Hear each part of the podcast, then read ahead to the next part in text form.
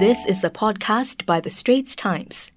Hi, welcome to Health Check, a podcast series by The Straits Times. I'm Joyce Teo, a senior health correspondent with the paper. Our topic today is online pornography addiction. It's something that people may not want to talk about, but it is a growing problem in today's world where young people can easily access porn via the internet. Compulsive consumption of porn affects the viewer, his or her relationships, and society. Viewing pornography can become a lifelong addiction. There is a need to protect children from being hooked on online porn. And with that in mind, I've invited Andrew da Roza, an addiction psychotherapist who specializes in sex addiction at Promises Healthcare, to tell us more about online porn addiction. Well, online porn users increase further now that the pandemic is forcing people around the world to stay home more. Hi, Andrew. Welcome to the program. Thanks, Joyce. It's a pleasure to be here. I'm so glad you invited me. Glad to have you here with us today. Can you start by giving us a sense of, how big the problem of online porn addiction is? There are no published statistics in Singapore on porn prevalence at all. I assist clients with addictions to sexual behavior, compulsive sexual behavior, which includes porn. And the increase there is very marked. From about February all the way through to today, the increases have been in excess of 30%. And it's been an increase month over month. So I thought perhaps there'd be a slowing down of clients in October and November, but that's not been the case. The acceleration continues. How old are your clients on average? They range. So from the teens, 13, 14-year-olds, all the way up to 70-year-olds. It's a big range. When does it qualify as an addiction? Yeah. Well, with all addictions, it's the same thing. How much distress do I feel around doing this behavior? Have I tried to stop and I just keep doing it, even though I've made every effort to stop? How much has it affected my emotions? How much has it affected my biology? For example, erectile dysfunction and those kinds of problems. How much has it ruined my family life, the relationship with my partner, work colleagues, and so on? Has it resulted in me losing a job? Has it resulted in criminal prosecution, and so on? So it's how much disruption it's caused in my life. That's the measure. Among your clients, actually, you mentioned there are some as young as 14 and 15. I mean, that's pretty young, actually. How did they get exposed to it? And then, how did they, come to the stage where they have to seek help? So the difficulty in Singapore is the high-speed internet. So around about 2001, 2002, the high-speed internet came in and has, since high-speed internet started, has the majority of its traffic porn-related.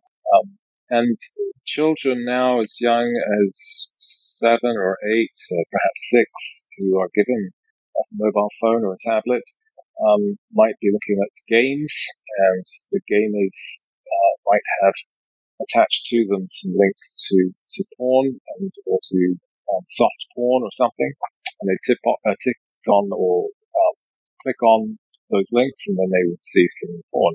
If they have access to the internet, then they'll have access to porn. What can we do about this then?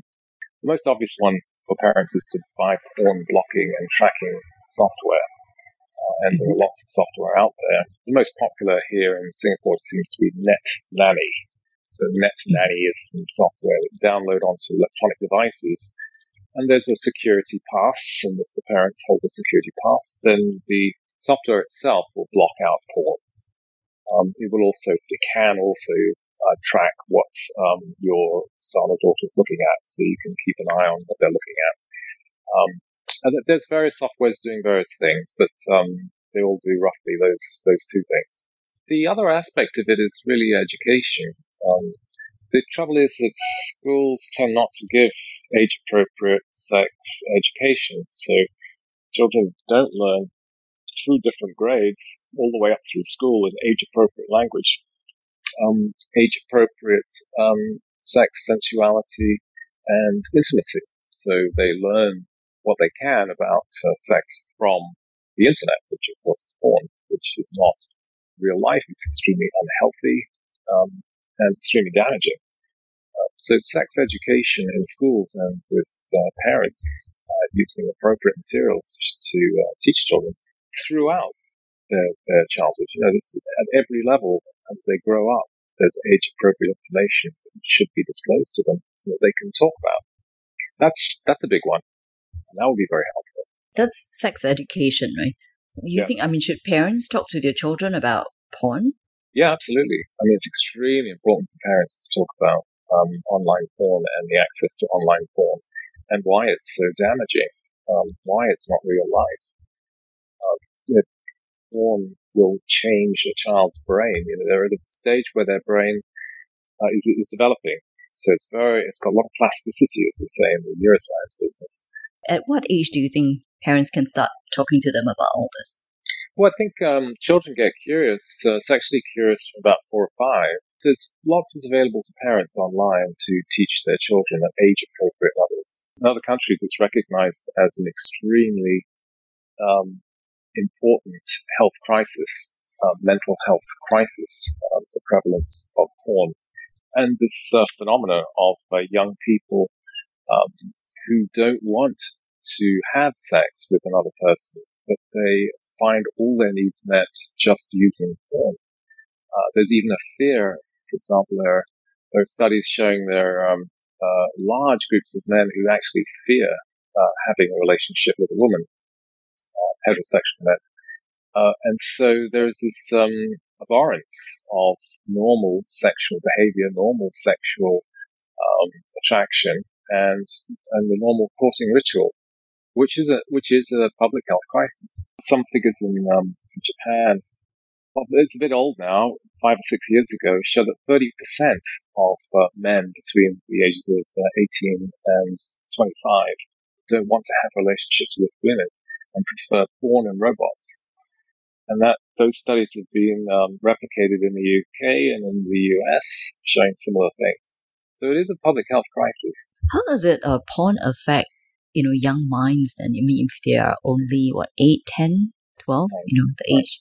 To some extent, at a very young age, we're all hardwired around sexuality, sensuality, and sex. Libido is hardwired in us, so it arises in a developmental way over years, over time. But it begins very early. And sexual exploration begins hardwired in us very early.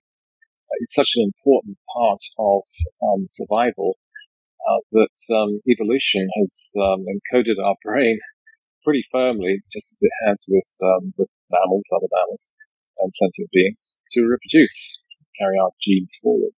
So the sexual wiring, if you like, starts very young and develops over time.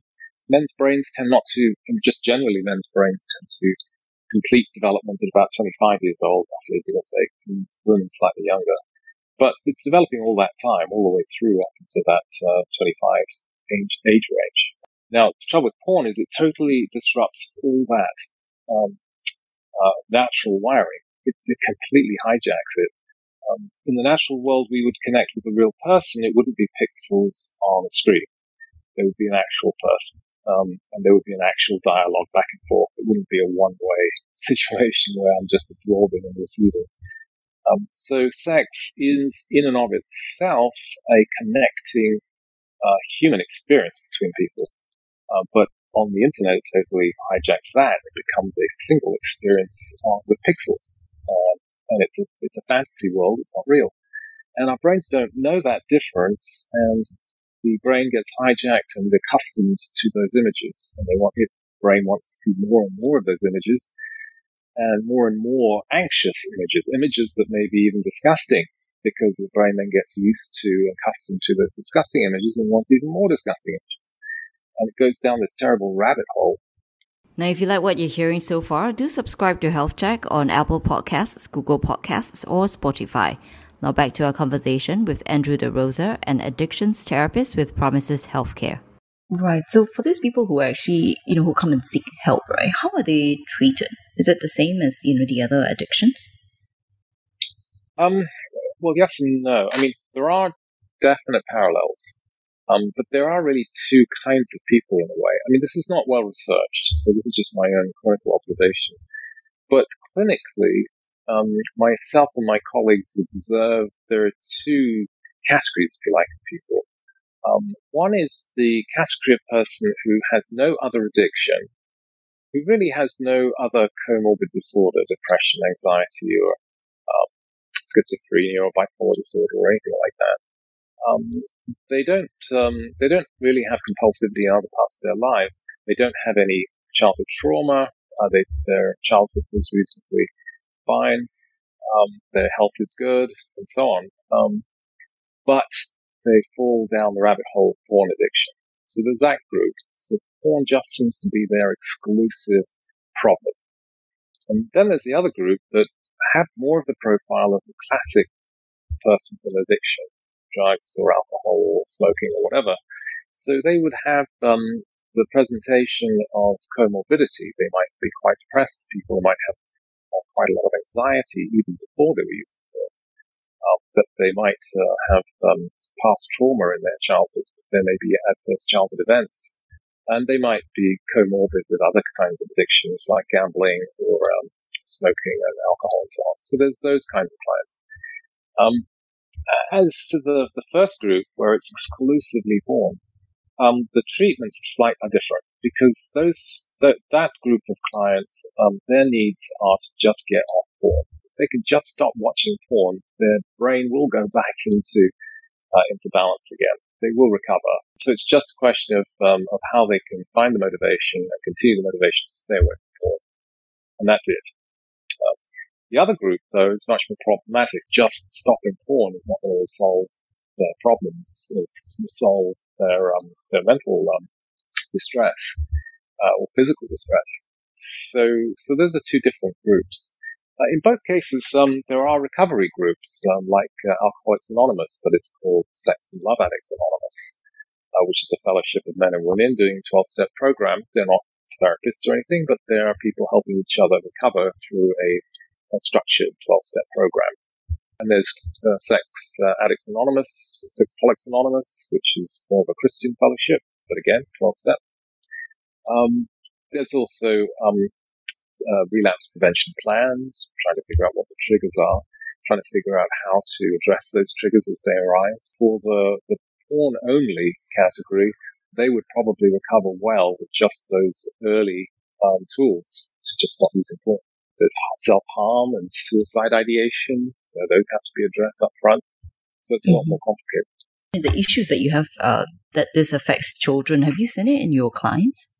Do you have any actual examples to share? Young adults who come into the clinic have a lot of difficulty with relationships, a lot of difficulty holding eye contact, of knowing how they feel or what they feel, knowing what they want out of life, knowing what is a meaningful, purposeful full life for them. They tend to have very few interests, very few friends, if any, secret themselves away in the bedroom, and are pretty aggressive if people try to interfere in their space. They live very stark lives, not achievers and with little ambition. They tend to not to keep jobs. If they do keep jobs, they're relatively underworked. You know, they have a lot of time on their hands, which they might split between porn and gaming, but ultimately have rather meaningless, purposeless lives. And these are young people. You know, should be at their prime, with lots of motivation to succeed and a lot of great ideas about what they'd like to achieve, what kind of person they'd like to be. But instead, their lives are cut short by this addiction. The thing about porn is that it's a fundamentally dislocating addiction for intimacy. It really gets at the heart of what intimacy is about between humans. In a way, gaming is pernicious, but it doesn't get at the heart of this, what makes us human, which is intimacy and relationships. So what advice would you have for, you know, somebody who's maybe worried about being addicted to porn? Definitely get advice, get help, go online. There are very good websites. NoFap, N-O-F for Freddie, A-P, NoFap is a great website. Your Brain on Porn is a great website. Fight the New Drug. These are great websites that help people understand the nature of porn and understand how to disrupt this habit, this compulsivity. And there are people, and those groups do have blogs, and they do have groups we're helping. The other place to go is Sex and Love Addicts Anonymous, and they can simply be Googled, and you can get into a Sex and Love Addicts Anonymous meeting, go through 12 steps and have a sponsor, or go to someone who's trained in sex addiction therapy, like myself, and get some advice, get some resources, and get some encouragement to try and find recovery. All right. Thanks very much for your time today, Andrew. That was fantastic, helping us understand this topic. Great. It's a pleasure. Thank you. Well, that's a wrap for Health Check. We hope you liked this episode on online porn addiction. That was Andrew da Roza, an addictions therapist with Promises Healthcare. And I'm Joyce Teo, senior health correspondent with The Straits Times. Thank you for listening.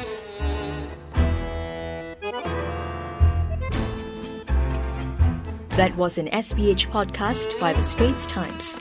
Find us on Spotify, Apple or Google Podcasts, or streaming on Google Home. Do feedback to us at podcast@sph.com.sg. You can also check out more podcasts on various topics at The Straits Times, The Business Times and Money FM 89.3.